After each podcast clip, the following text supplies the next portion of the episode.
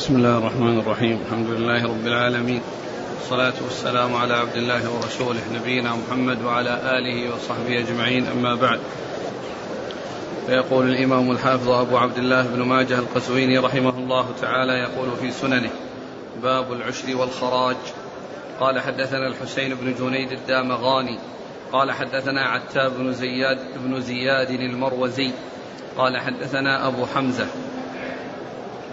قال: سمعت مغيرة الأزدي يحدث عن محمد بن زيد عن حيان الأعرج عن العلاء بن الحضرمي رضي الله عنه أنه قال: بعثني رسول الله صلى الله عليه وسلم إلى البحرين أو إلى هجر، وكنت آتي الحائط يكون بين الإخوة يسلم أحدهم، فآخذ من المسلم العشر ومن المشرك الخراج. بسم الله الرحمن الرحيم. الحمد لله رب العالمين، وصلى الله وسلم وبارك على عبده ورسوله نبينا محمد وعلى آله وأصحابه أجمعين، أما بعد.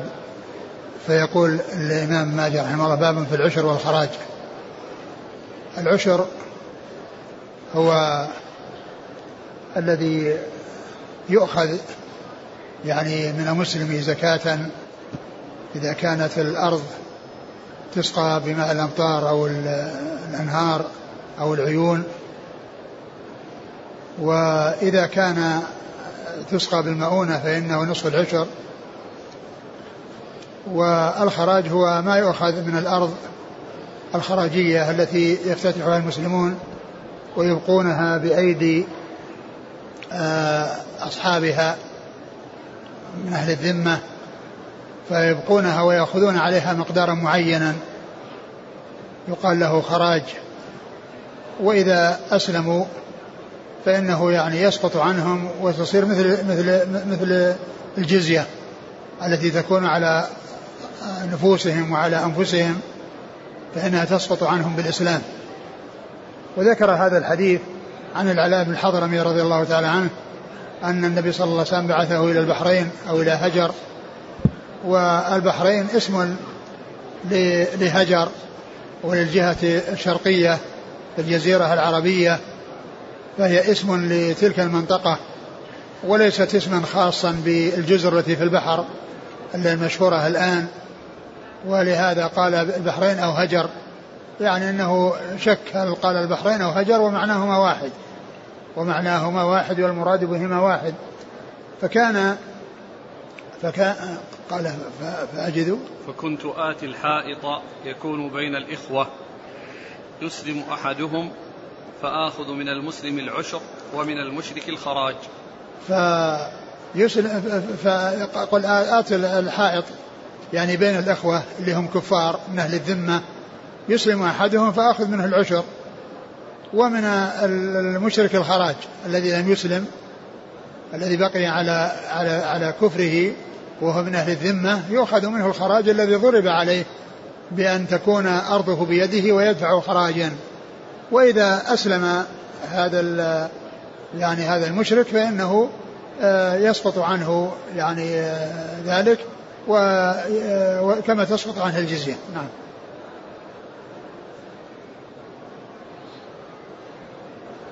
قال: حدثنا الحسين بن جنيد الدامغاني صدوق أخرج له لا بأس به. يقول حافظ يقول لا بأس به لا بأس به هو معنى صدوق. نعم. أخرج له أبو داود بن ماجه عن عتاب بن زياد المروزي وهو صدوق أخرج له ابن ماجه. نعم. عن أبي حمزة وهو السكري وهو ثقة أخرج أصحاب الكتب، وهو محمد الميمون. عن مغيرة الأزدي، ويقال له السكري ليس نسبة إلى السكر وإنما نسبة إلى حلاوة المنطق، يعني كان منطقه حلوا فكان يقال له السكري نسبة إلى حلاوة منطقه. وهذه نسبة إلى غير ما يسبق إلى الذهن، لأن الذي يسبق إلى الذهن أنه يعمل السكر أو يبيعه، ولكنها نسبة إلى شيء لا يسبق إلى الذهن وهو أنه كان حلوا المنطق، فهذا قيل له السكري. نعم. عن مغيرة الأزدي وهو صدوق رجل البخاري المفرد والترمذي والنسائي بن ماجه. نعم. عن محمد بن زيد وهو مجهول رجل ابن ماجه. نعم. عن حيان الأعرج وهو مجهول ثقة أخرج له ابن ماجه. ثقة؟ نعم. ثقة ولا؟ شوف تقريب. هذه من زيادات. أقول هذه من زيادات أبو الأشبال. قال حيان عن العلاء مجهول أخرج له ابن ماجه. وهو و... فيها عين قال الثقة أخرجه ابن ماجه. في غيره هذا نعم. في حيان آخر لكنه مقبول أخرجه ابن ماجه. أعرج أيضا؟ لا ما ذكر. وهنا قال حيان الأعرج هنا وأخرجه ابن ماجه. نعم. وفي علة أخرى وهي الانقطاع بين حيان وبين العلاء بن الحضرمي، فالحديث ضعيف لما في بعض رجاله من الجهالة ولما فيه من الانقطاع بين حيان وبين العلاء بن الحضرمي رضي الله عنه. والعلاء بن الحضرمي رضي الله عنه أخرجه أصحاب الكتب الستة. نعم. طيب حكم المسألة إذا كان الحديث الآن ها؟ أقول الحكم ما دام الحديث الآن ضعيف الحكم في الله. يعني العلماء ذكروا هذا بس ما أدري في المستند و... لكن يعني المسلم يأخذ منها الزكاة وذاك يأخذ منه الخراج.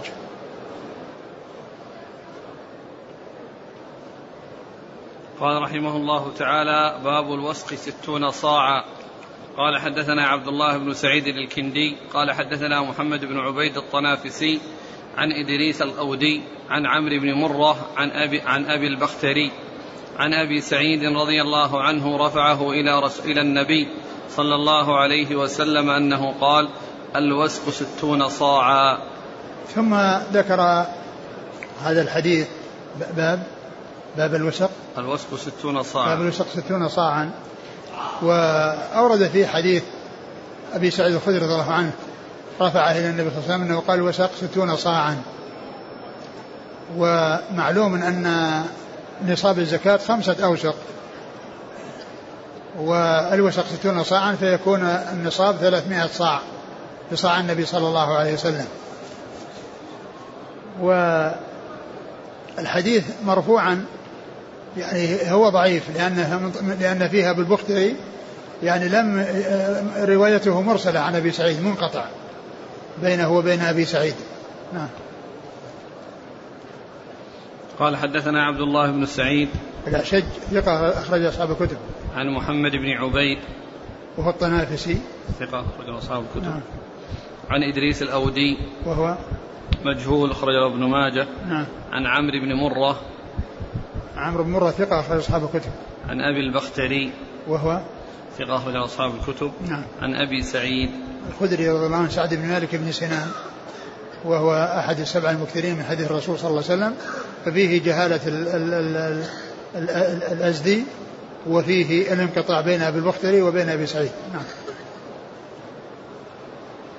قال حدثنا علي بن المنذر قال حدثنا محمد بن فضيل قال حدثنا محمد بن عبيد الله عن عطاء بن أبي رباح وأبي الزبير عن جابر بن عبد الله رضي الله عنهما أنه قال قال رسول الله صلى الله عليه وسلم الوسق ستون صاعا. عن من؟ نعم صحابي جابر بن عبد الله. ثم ذكر حديث جابر وهو بمثل حديث أبي سعيد المتقدم وذاك ضعيف لأن فيه مجهول وفيه انقطاع، وهذا ضعيف جدا لأن فيه متروك وهو محمد بن عبد بن عبيد الله الع... الع... الع... محمد بن عبيد الله نعم العرزمي. نعم. نعم متروك أخرج. نعم إسناد. قال حدثنا علي بن المنذر هو صدوق الترمذي والنسائي بن ماجه. نعم. عن محمد بن فضيل صدوق أخرج أصحاب الكتب. عن محمد بن عبيد الله نعم محمد بن عبد الله متروك فله الترمذي وابن ماجه. محمد بن عبد الله هو المتروك. نعم. عن عطاء بن أبي رباح وهو ثقة أخرج أصحاب الكتب. وأبي الزبير محمد بن مسلم بن تدر الصدوق أخرج أصحاب الكتب. عن جابر بن عبد الله رضي الله عنهما وهو أحد السبع المكثرين من حديث رسول الله صلى الله عليه وسلم.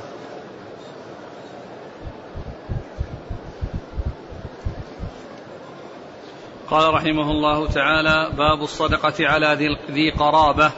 قال حدثنا علي بن محمد قال حدثنا أبو معاوية عن الأعمش عن شقيق عن عمرو بن الحارث بن المصطلق رضي الله عنه عن ابن أخي زينب امرأة عبد الله عن زينب امرأة عبد الله رضي الله عنهما. قال حدثنا علي بن محمد قال حدثنا أبو معاوية عن الأعمش عن شقيق عن عمرو بن الحارث بن المصطلق رضي الله عنه عن ابن أخي زينب عن عن عن ابن لا عن عمرو بن الحارث ابن المصطلق أه عن ابن أخي زينب. هو عن زائدة هذه ابن أخي زينب. عمرو بن الحارث بن المصطلق ابن أخي زينب، فكلمة عن هذه مقحمة، هو شخص واحد وليس شخصين. عن عمرو بن الحارث بن المصطلق ابن أخي زينب امرأة عبد الله عن زينب امرأة عبد الله رضي الله عنهما أنها قالت: سألت رسول الله صلى الله عليه وسلم: أيجزئ عني من الصدقة النفقة على زوجي وأيتام في حجري؟ قال رسول الله صلى الله عليه وسلم: لها أجران، أجر الصدقة وأجر القرابة. ثم ذكر باب الصدقة على ذي قرابة. الصدقة على ذي قرابة الصدقة على ذي قرابة أفضل من الصدقة على غير القريب، لأن القريب الصدقة عليه صدقة وصلة، والقريب والبعيد أو غير القريب الصدقة عليه صدقة، يعني ففيه جمع بين أمرين، يعني صلة الرحم والإحسان والصدقة إلى يعني من هو محتاج إليها. وأورد فيه حديث زينب الثقفية امرأة عبد الله بن مسعود رضي الله تعالى عنها أنها سألت النبي صلى الله عليه وسلم عن الصدقة على زوجها وعلى أيتام في حجرها، فأخبرها النبي صلى الله عليه وسلم بأن لها أن لها أجر الصدقة وأجر القرابة، يعني لها يعني أجر على الإحسان إلى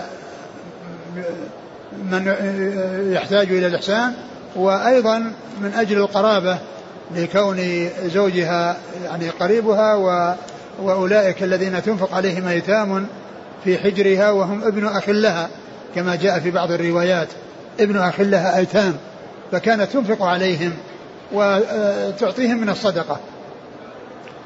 ف يعني هذا يدل على أن الصدقة والإحسان والإعطائها للزوج أنه سائق، وذلك أن الزوجة، وهذا بخلاف العكس، لأن الزوجة نفقتها واجبة على زوجها فلا يجوز له أن يعطيها من زكاته وصدقته، وأما المرأة فإن نفقتها لا تجب، فإن فقط فإن فإن فإنها إذا أحسنت إلى زوجها وفقير فإن الإحسان في محله.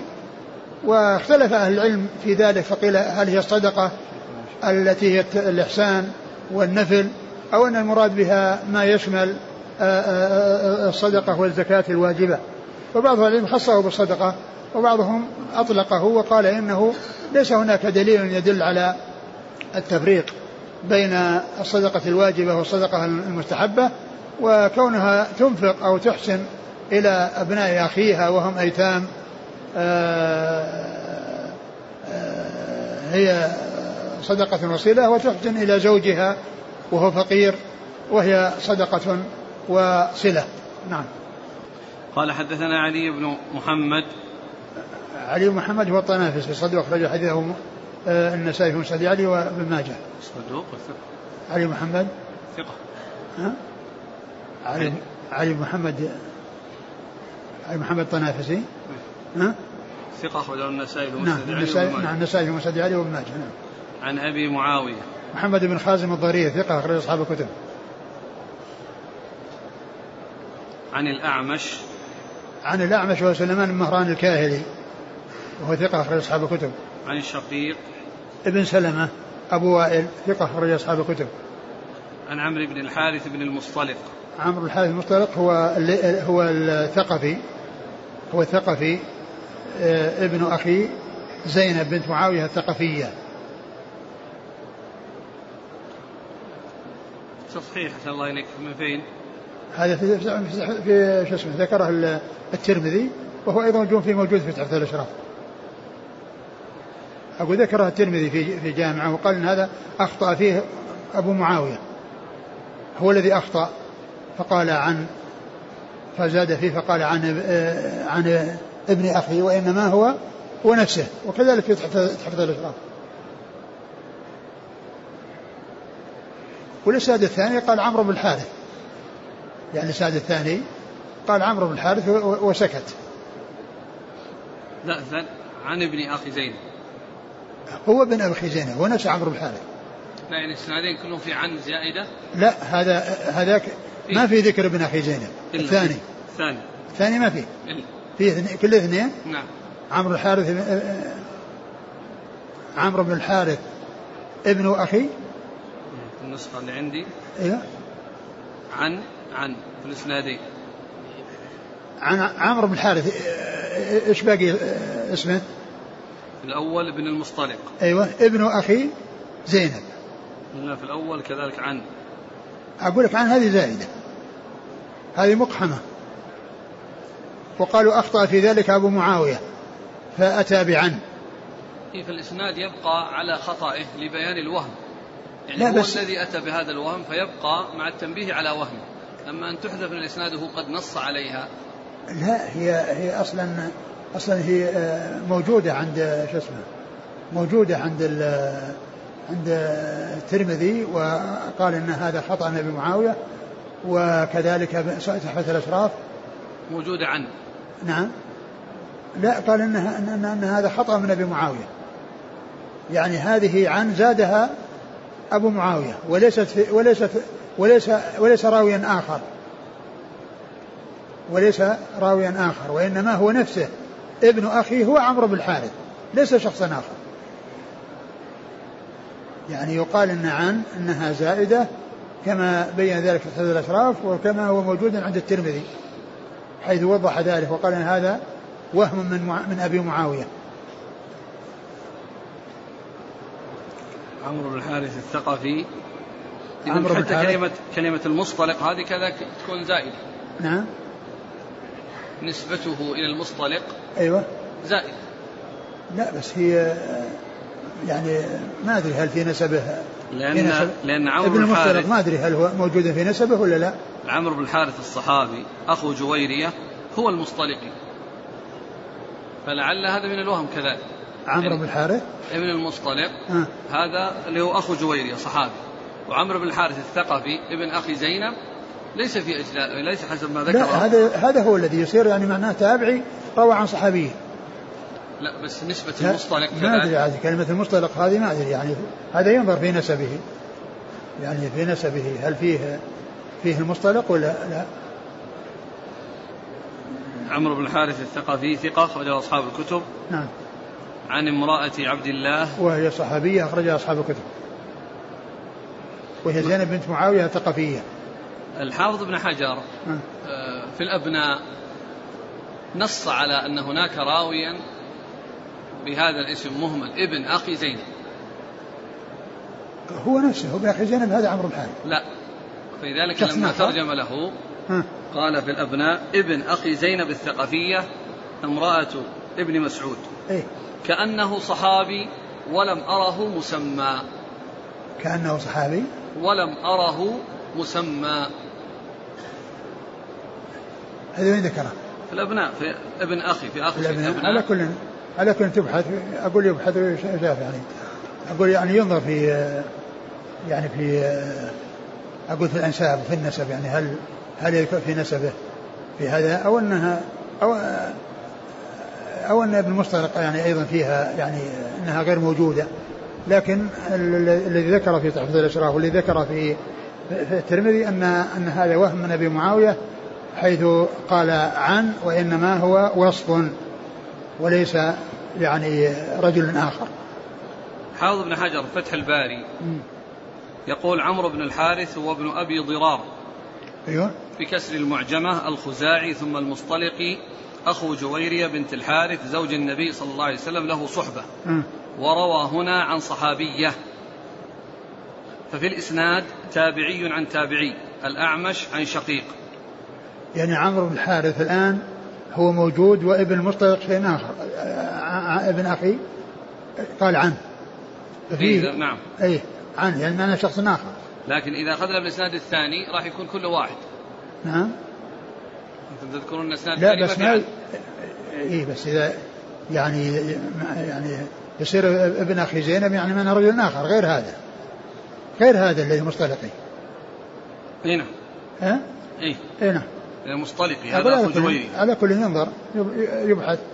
لا هو له كلام في نكمل كلامه. نعم يقول في الإسناد تابعي عن تابعي الأعمش عن شقيق وصحابي عن صحابي وصحابي عن صحابي نعم عمرو عن زينب بنت معاوية ويقال بنت عبد الله بن معاوية ويقال لها رائطة. ووقع عند الترمذي ووقع عند الترمذي عن الأعمش عن أبي وائل عن عمرو بن الحارث عن ابن أخي زينب. أيوة. فزاد في الإسناد رجلا والموصوف بكون بكونه ابن أخي زينب هو عمرو بن الحارث نفسه. أيوة هذا وك... وكأن أباه كان أخا أخا زينب لأمها لأنها ثقفية وهو خزاعي. وهو خزاعي مم. هذا في الفتح إيه نعم آه. خزاعي اللي هو المصطلقي أخو جويري نعم نعم وأما ذاك ثقفي إيه نعم. لكن يعني كان أنه يعني قالوا كأنه أخ لأمها ولا شيء نعم. نعم. يمكن يمكن يمكن يمكن إذا كان فيه ابن أخ لأمها لكنه ما في عنه ما ما في عنه يعني رجل آخر مم. ما يصير رجل آخر هو رجل واحد فتكون عن زائدة. نعم. قال حدثنا الحسن بن محمد بن الصباح قال حدثنا أبو معاوية قال حدثنا الأعمش عن شقيق عن عمرو بن الحارث عن عن زينب ها عن زينب عن ابن أخي زينب عن ابن أخي زينب م.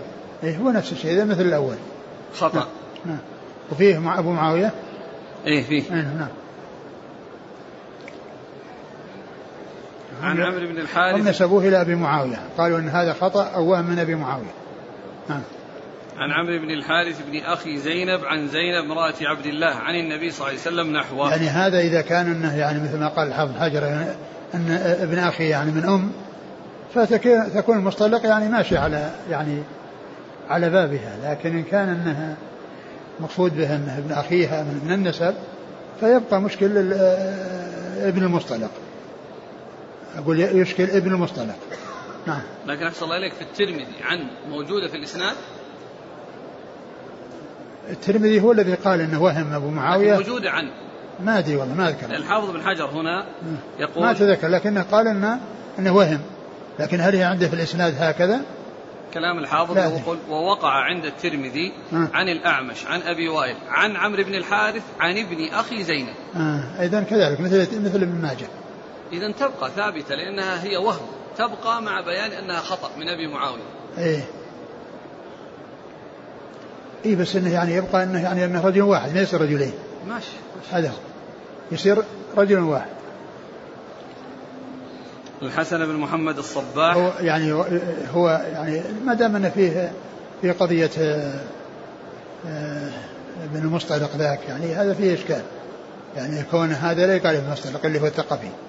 نعم. نعم. الحسن بن محمد الصباح الزعفراني هو ثقة أخرج البخاري وأصحاب السنن. نعم.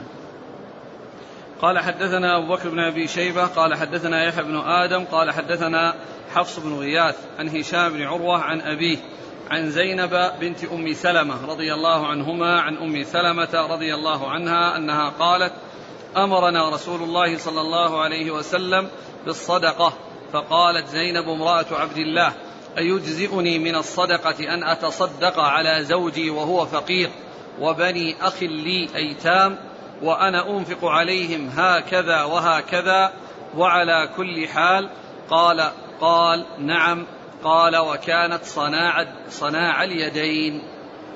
ثم ذكر حديث أم سلمة وفيه قصة زينب زوجة مسعود وأنها سألت النبي صلى الله عليه وسلم وهنا عين ابن أخ أنها أن الأيتام اللي بحجرها أنهم ابن أخ لها أو أبناء أخ لها وأنها تنفق عليهم.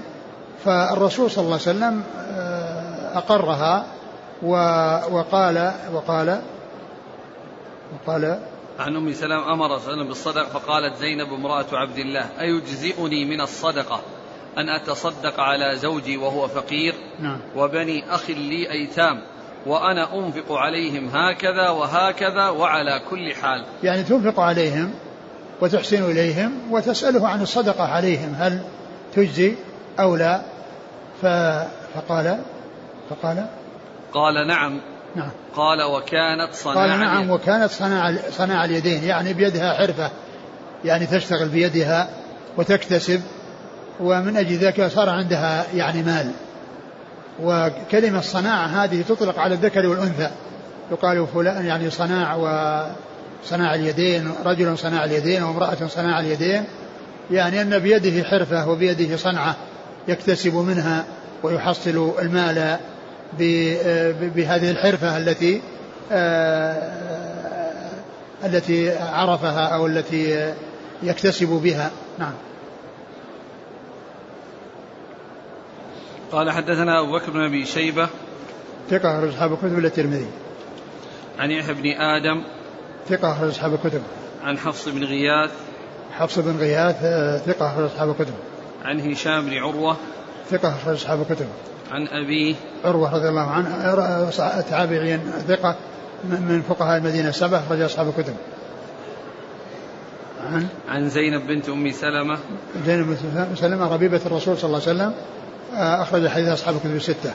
عن أم سلمة عن أم سلمة هند بنت أبي أمية أخرج حديث أصحاب الكتب الستة. قال رحمه الله تعالى باب كراهية المسألة.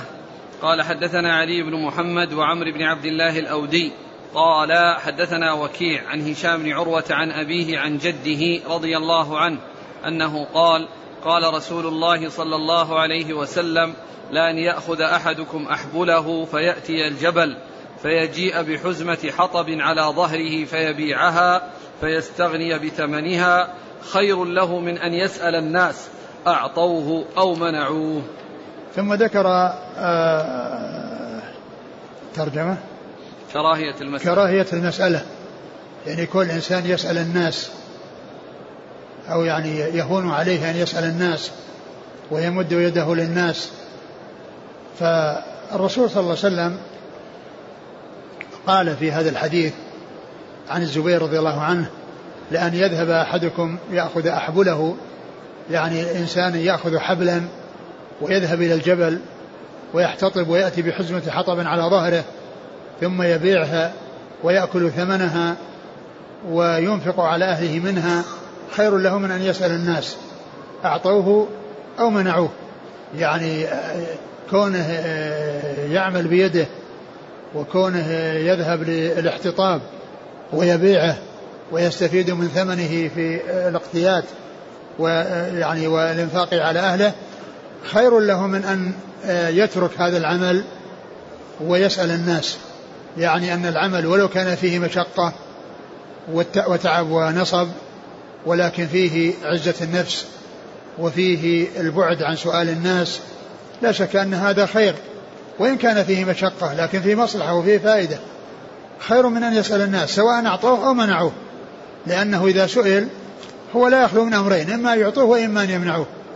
فإن أعطوه ففيه ذلة وفيه منة فيه ذلة منه ومنة منهم وإن منعوه فيصير فيه ذلة وفيه يعني خيبة وعدم تحصيل الشيء الذي أراده. يعني الذلة قد حصلت وما, وما صار لها نتيجة وما صار لها ثمرة. فهو على كل حال سواء أعطي أو منع لا شك أن هذا فيه ذلة وفيه فيه منه فيما إذا أعطوه. وأما إذا أتعب نفسه وكان قادرا على على الاكتساب ولو أن يذهب بحبل يحتطب به ويحزمه ثم يحمله على ظهره ويأتي به فإن ذلك خير من سؤال الناس. وهذا يدل على ذم المسألة وعلى الترغيب بالاكتساب وأن الإنسان يستغني عن الناس ولا يذل نفسه ولا يهين نفسه ويستمرئ السؤال ويكون السؤال هينا والإنسان إذا سأل الناس قد, قد يستغني ثم هو يستمر في السؤال لأنه اعتاد وألف يعني هذا العمل الغير الحسن الذي هو ليس بحسن قد يستغني فيكون سؤال تكثرا يعني قد يسأل للحاجة ثم بعد ذلك يستمر به الأمر ويستمر السؤال حتى يكون سؤاله تكثرا. نعم. لأن يأخذ أحدكم أحبله فيأتي الجبل فيجيء بحزمة حطب على ظهره فيبيعها فيستغني بثمنها خير له من أن يسأل الناس أعطوه أو منعوه. نعم. قال حدثنا علي بن محمد وعمرو بن عبد الله الأودي هو ثقة أخرجه ابن ماجه. نعم. عن وكيع وكيع بن الجراح الرؤاسي الكوفي ثقة أخرج أصحاب الكتب. عن هشام بن عروة عن أبيه عن جده الزبير بن العوام رضي الله عنه أخرج أصحاب الكتب.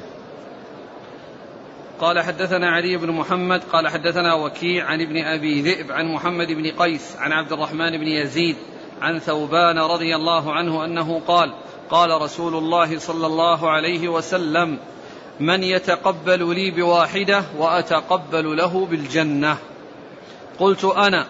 قال لا تسأل الناس شيئا. قال فكان ثوبان يقع سوطه وهو راكب فلا يقول لأحد ناولنيه حتى ينزل فيأخذه. ثم ذكر هذا الحديث عن ثوبان رضي الله عنه أن الرسول صلى الله عليه وسلم قال من يتقبل لي واحدة أضمن له الجنة أتقبل له الجنة أتقبل له الجنة يعني يكون جزاؤه الجنة يعني على هذه الواحدة. فقال فقال أنا. نعم. فقال لا تسأل الناس شيئا لا تسأل الناس شيئا يعني أنه يعف نفسه عن الناس ولا يستهون سؤال الناس وطلب الشيء من الناس وسؤال الناس لكنه إذا كان مضطرا كما هو معلوم الضرورة لها أحكام ولكن حيث يكون مستغنيا وقد جاء ما يدل على كيف متى يكون الإنسان يعني يسأل. وأما كونه يسأل إما يعني مع صحة جسمه وكونه يستطيع أن, يسأل أن يكتسب أو مع يعني ما عنده من المال فيكون تكثرا كل ذلك لا يسوق ولا يجوز ولكن إذا كان مضطرا فالمضطر له أحكام تخصه و ولهذا كان ثوبان رضي الله عنه إذا سقط صوته ينزل ويأخذه ولا يطلب من أحد أن يناوله إياه كل ذلك من أجل الالتزام بهذا الذي آآ آآ قاله له الرسول صلى الله عليه وسلم وهو أن لا يسأل الناس فكان يخدم نفسه بنفسه وإذا سقط صوته وهو راكب فإنه ينزل ويأخذه ولا يطلب من أحد أن يناوله إياه. نعم. قال حدثنا علي بن محمد عن وكيع عن ابن أبي ذئب هو محمد بن عبد الرحمن بن مغيرة ثقة أخرج أصحاب الكتب. عن محمد بن قيس وهو ثقة أخرج مسلم والترمذي والنسائي بن ماجه. نعم. عن عبد الرحمن بن يزيد وهو ابن معاوية بن أبي سفيان وهو صدوق أخرج النسائي بن ماجه. نعم. عن ثوبان رضي الله عنه أخرج له خالد المفرد ومسلم وأصحاب السنن. نعم. يقول السائل هل طلب القهوة أو الشاي في يومي الاثنين والخميس ممن يقومون بتوزيعه على الصائمين من المسألة المذمومة؟ آه هذا مبذول للناس والأمر في ذلك سهل لكن كون الإنسان يعني يستغني إذا كان قادرا بأن يأتي معه بقهوة ويأتي معه بشيء يستعمله ولا يحتاج للناس لا شك أن هذا هو الذي ينبغي. قال رحمه الله تعالى باب من سأل عن ظهر غنى.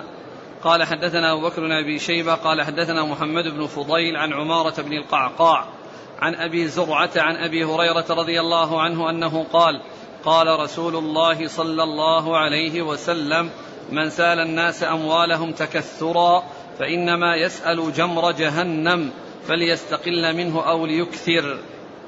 ثم قال باب من, من سأل عن ظهر غنى من, من سأل عن ظهر غنى يعني أنه غني يعني عن سأله وهو غني فيكون سؤاله بذلك للتكثر ليس للفقر وللحاجة وإنما هو للاستكثار من المال وتحصيله وكثرته، فهذا هو الذي هو المقصود بظهر الغنى.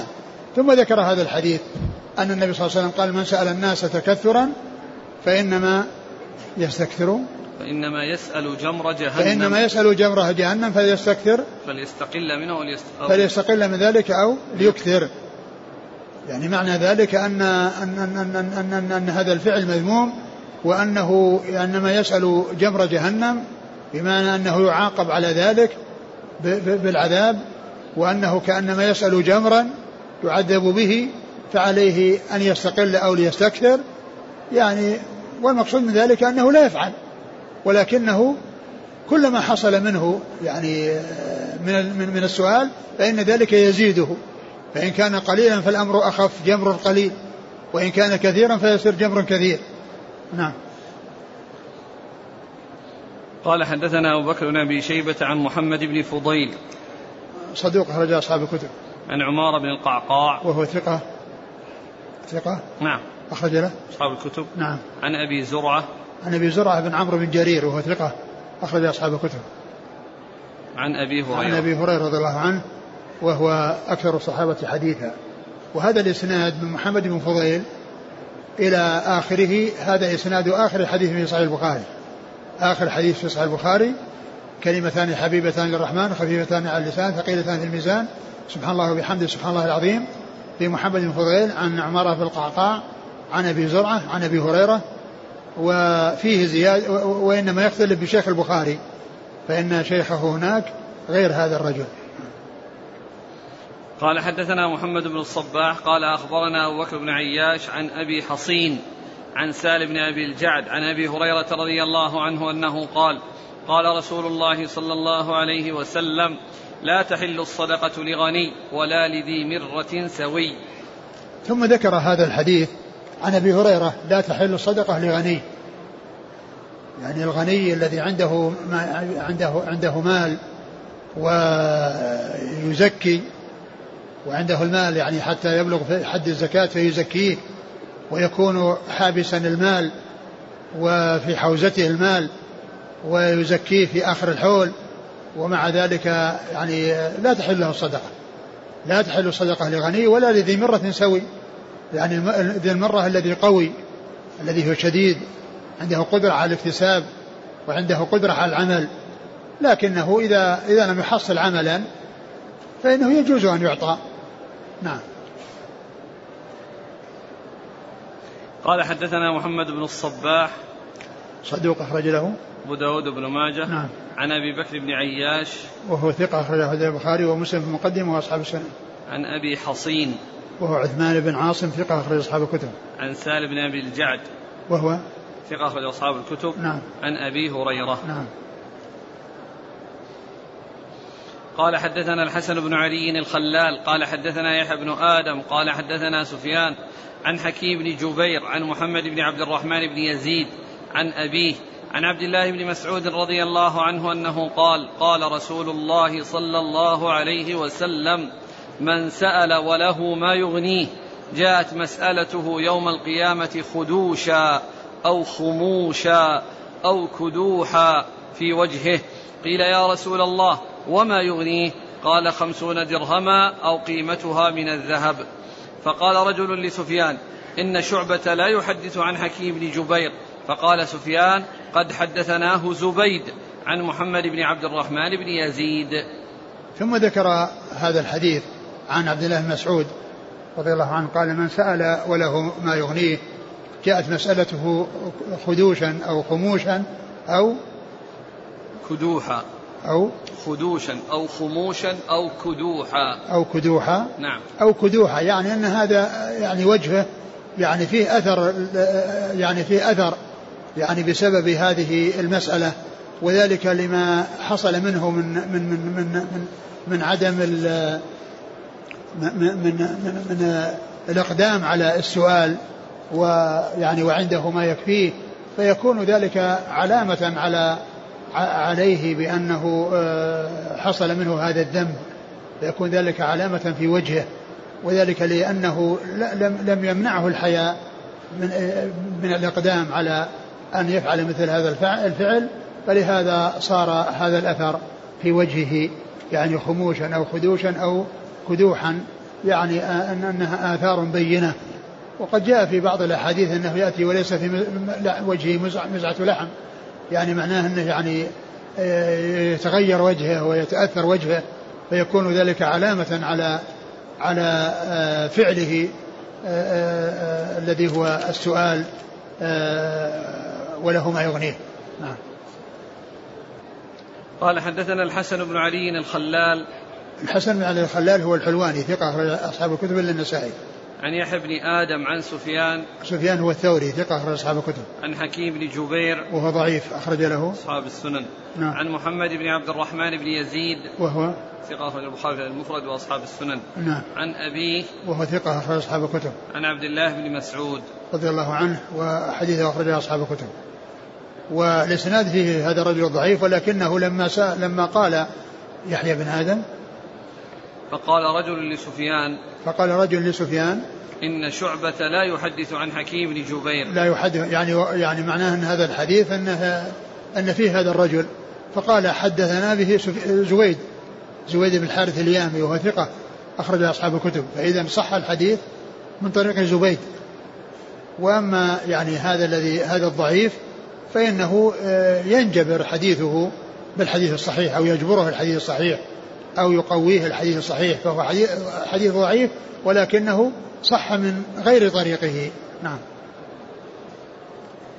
عن زبيد عن محمد بن عبد الرحمن بن يزيد. نعم. عن محمد بن عن يعني عبد الرحمن بن يزيد. عبد الرحمن بن يزيد هذا هو النخعي الكوفي صاحب بن مسعود، وهو الذي اشتهر.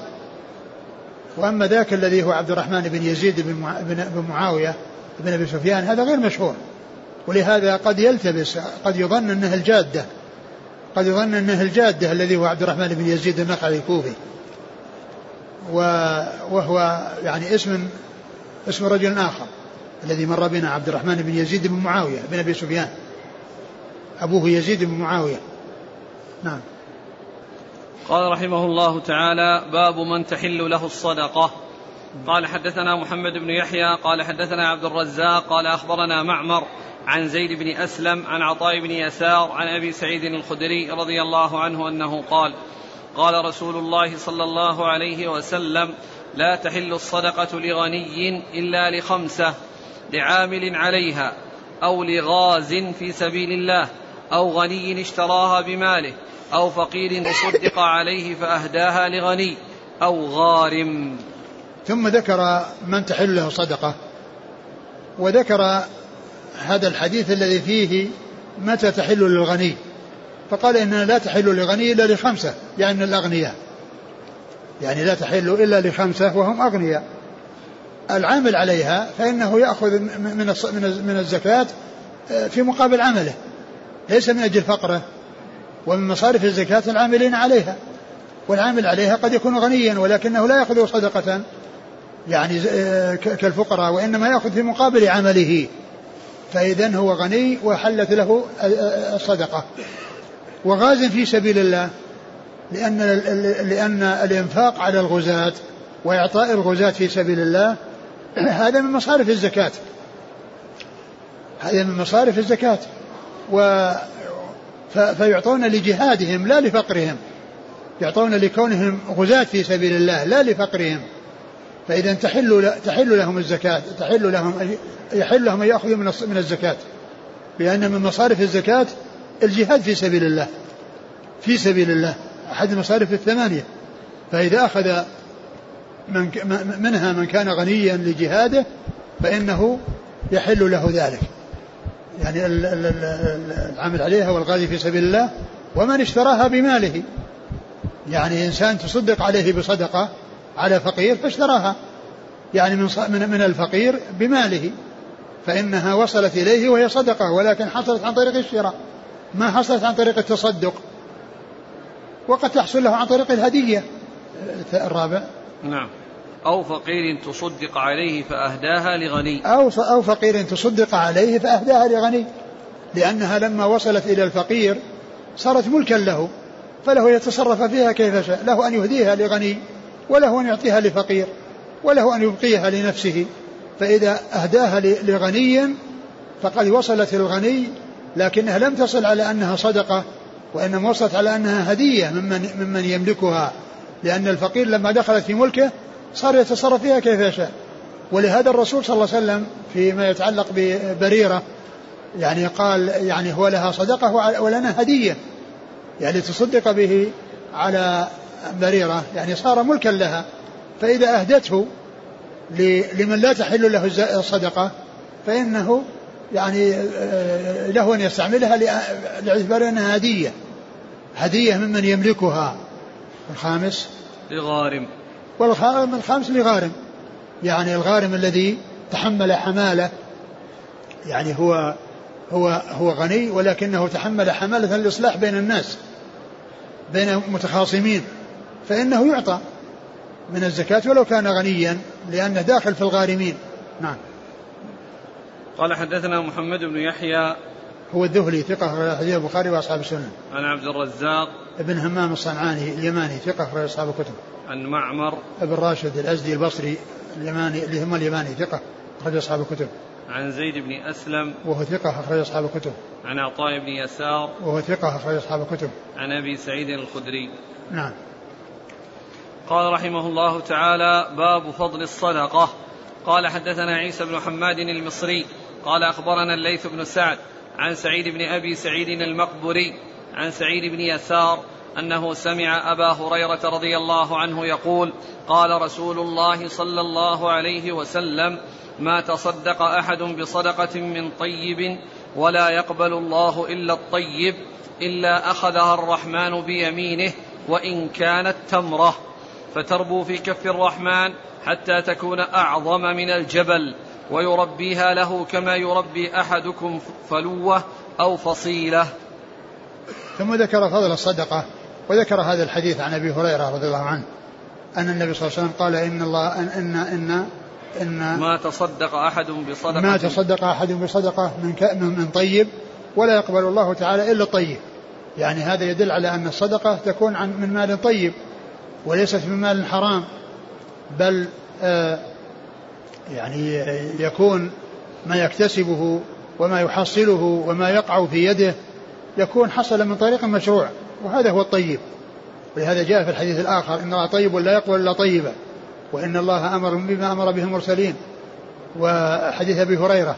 وهنا حديث, آه حديث أبي هريرة هنا يقول إن ما أحد صدقة من, من صدقة من كسب من طيب ولا يقبل الله إلا الطيب إلا أخذها الله بيده ولو كانت تمرة، يعني ولو كانت الصدقة قليلة فإن الله تعالى ينميها في يده ويربيها حتى تكون آه حتى كالجبل أعظم من الجبل حتى تكون أعظم من الجبل.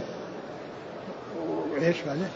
ما تصدق أحد بصدقة من طيب ولا يقبل الله إلا الطيب إلا أخذها الرحمن بيمينه وإن كانت تمرة فتربو في كف الرحمن حتى تكون أعظم من الجبل ويربيها له كما يربي أحدكم فلوة أو فصيلة. يعني أنها تنمو وتزيد وتتضاعف كما أن أحدكم يعني يحصل منه تربية فلوه الذي هو لدى الفرس وفصيله الذي هو لدى البعير، فهو يعني ينميه شيئا فشيئا يعني حتى يكبر وحتى يصير كبيرا. فهذا بيان أن, أن هذه الصدقة أنها الله تعالى ينميها ويربيها وأنها تربو وتضعم وتضخف حتى تصل تكون مثل الجبل، وهذا من فضل الله عز وجل، وأن أنه يضاعف الحسنات وأنها تكون أضعافا مضاعفة وتكون بهذا المقدار الكبير الذي يثقل في الميزان ويكون ثقيلا في الميزان. وفي الحديث إثبات صفة اليمين لله عز وجل، وهذا من حديث الصفات التي يجب إثباتها، وكما كما جاءت من غير تشبيه أو تمثيل ومن غير تحريف أو تعطيل أو تكييف، بل كما قال الله عز وجل ليس كمثله شيء وهو السميع البصير. فيجب إثبات كل ما ورد من, من, من أسماء الله وصفاته على الوجه اللائق بكمال الله وجلاله دون التعرض لتشبيه أو تمثيل، ودون كذلك التعرض لتحريف أو, أو تأويل أو تكييف، بل كما قال الله عز وجل ليس كمثله شيء وهو السميع البصير، أي له سمع لا كالأسماع وبصر لا كالأبصار وله يد لا كالأيدي وله وجه لا كالوجوه، وهكذا يقال في جميع الصفات. والترمذي رحمه الله تكلم على هذا الحديث بكلام حسن وبين فيه منهج السلف وطريقة السلف في أسماء الله وصفاته بكلام من أحسن الكلام ومن أجمل الكلام ذكره في جامعه تعليقا على هذا الحديث الذي أورده في كتاب الزكاة. نعم. قال حدثنا عيسى بن حماد المصري، هو الملقب زغبة وهو ثقة، أخرج له مسلم وأبو داود والنسائي بن ماجه. نعم. عن الليث بن سعد المصري ثقة أخرج أصحاب الكتب. عن سعيد بن أبي سعيد المقبري وهو ثقة أخرج أصحاب الكتب. عن سعيد بن يسار وهو ثقة أخرج أصحاب الكتب. عن أبي هريرة. نعم. قال حدثنا علي بن محمد قال حدثنا وكيع قال حدثنا الأعمش عن خيثمة عن عدي بن حاتم رضي الله عنه أنه قال قال رسول الله صلى الله عليه وعلى آله وسلم ما منكم من أحد إلا سيكلمه ربه ليس بينه وبينه ترجمان، فينظر, فينظر أمامه فتستقبله النار، وينظر عن أيمن, عن أيمن منه فلا يرى إلا شيئا قدمه، وينظر عن أشأم منه فلا يرى إلا شيئا قدمه، فمن استطاع منكم أن يتقي النار ولو بشق تمرة فليفعل. ثم ذكر حديث عدي بن حاتم رضي الله عنه أنه ما منكم من أحد إلا سيكلمه ربه ليس بينه وبينه ترجمان، ففي هذا إثبات الكلام لله عز وجل وأنه يتكلم كلاما يسمع، وكل أحد يكلمه ربه ويسمع كلام الله من الله من غير واسطة وليس بينه وبينه ترجمان، فينظر أمامه فيرى النار، وينظر يمينه فلا يرى إلا ما قدم وشماله فلا يرى إلا ما قدم. قال فمن شاء فمن, فمن, فمن استطاع أن يتقي النار، فمن استطاع منكم أن يتقي النار ولو بشق تمرة فليفعل. فمن استطاع منكم أن يتقي النار ولو بشق تمرة فليفعل. ولو بشق تمرة يعني نصف تمرة، لأن الشق هو النصف، وهذا يدل على فضل الصدقة وأنها يعني تكون من أسباب السلامة من النار، لهذا جاء في الحديث اتقوا النار ولو بشق تمرة، يعني معناه أن من أسباب السلامة من النار الصدقة ولو كانت قليلة، لأنها إذا وقعت في, من في يد من هو محتاج إليها أفادت وأفادته، فلا يستهان بالقليل عند عدم القدرة على أكثر منه، بل الإنسان يؤدي, يؤدي شيء عند الحاجة إليه ولو كان قليلا، وهذا من أسباب السلامة من النار التي هي الصدقة ولو قلت، فيجد النار أمامه ولكن يخلصه منها، ويكون من أسباب عدم وقوعه فيها أن يتصدق بصدقة ولو كانت قليلة، يعني على قدر طاقته وعلى قدر ما يمكنه أن يتصدق، ولو كان شيئا قليلا يسيرا فإن ذلك ينفعه عند الله ويكون من أسباب وقايته من النار وأسباب سلامته من النار، وهذا يدل على فضل الصدقة لأن الترجمة باب فضل الصدقة. نعم. قال حدثنا علي بن محمد عن وكيع عن الأعمش عن خيثمة. خيثمة بن عبد الرحمن هو ثقة أخرج أصحاب الكتب. نعم. عن عدي بن حاتم رضي الله عنه أخرج له أصحاب الكتب. قال حدثنا أبو بكر بن أبي شيبة وعلي بن محمد قال حدثنا وكيع عن ابن عون عن حفصة بنت سيرين عن الرباب أم الرائح بنت صليع عن سلمان بن عن سلمان بن عامر الضبي رضي الله عنه أنه قال قال رسول الله صلى الله عليه وسلم الصدقة على المسكين صدقة، وعلى ذي القرابة اثنتان صدقة وصلة. ثم ذكر هذا الحديث عن سلمان بن عامر رضي الله عنه أن النبي صلى الله عليه وسلم قال الصدقة على المسكين صدقة، وعلى ذي القرابة صدقة وصلة، وعلى ذي القرابة صدقة وصلة، يعني فالمسكين الذي ليس بينه وبينه قرابة هي صدقة، والصدقة على المسكين الذي هو من القرابات هي صدقة وصلة، صدقة لأنه أحسن إلى فقير، وصلة لأنه أحسن إلى ذي رحم وإلى قريب له. وهذا الحديث يعني في إسناده ضعف لأن فيه الرباب بنت الرايح وهي يعني فيها ضعف, ولكن يشهد له حديث زينب الذي تقدم الذي قال لها أجران, أجر الصدقة وأجر القرابة, يعني أجر الصدقة وأجر القرابة, فيكون ذلك الحديث الصحيح شاهدا لهذا الحديث الذي في إسناده ضعف. قال حدثنا أبو بكر بن أبي شيبة وعلي بن محمد عن وكيع عن ابن عون, عبد الله بن عون ثقة أخرج أصحاب الكتب, عن حفصة بنت سيرين وهي ثقة أخرج أصحاب الكتب, عن الرباب أم الرائح بنت صليع وهي مقبولة أخرج البخاري تعليقا وأصحاب السنن. نعم. عن سلمان بن عامر الضبي رضي الله عنه أخرج له البخاري وأصحاب السنن. هذا آخر حديث. نعم. والله تعالى أعلم, وصلى الله وسلم وبارك على عبده ورسوله نبينا محمد وعلى آله وأصحابه أجمعين. ونتوقف عن التدريس في سنن ابن ماجه إلى إلى ما بعد الحج, وفي الدرس القادم إن شاء الله نبدأ بكتاب الحج من عمدة الأحكام, نبدأ بكتاب الحج من عمدة الأحكام الذي كنا قد درسنا في شهر رمضان ما يتعلق بكتاب الصيام, فنحن نبدأ أو نأتي أو نتكلم على كتاب الحج من عمدة الأحكام.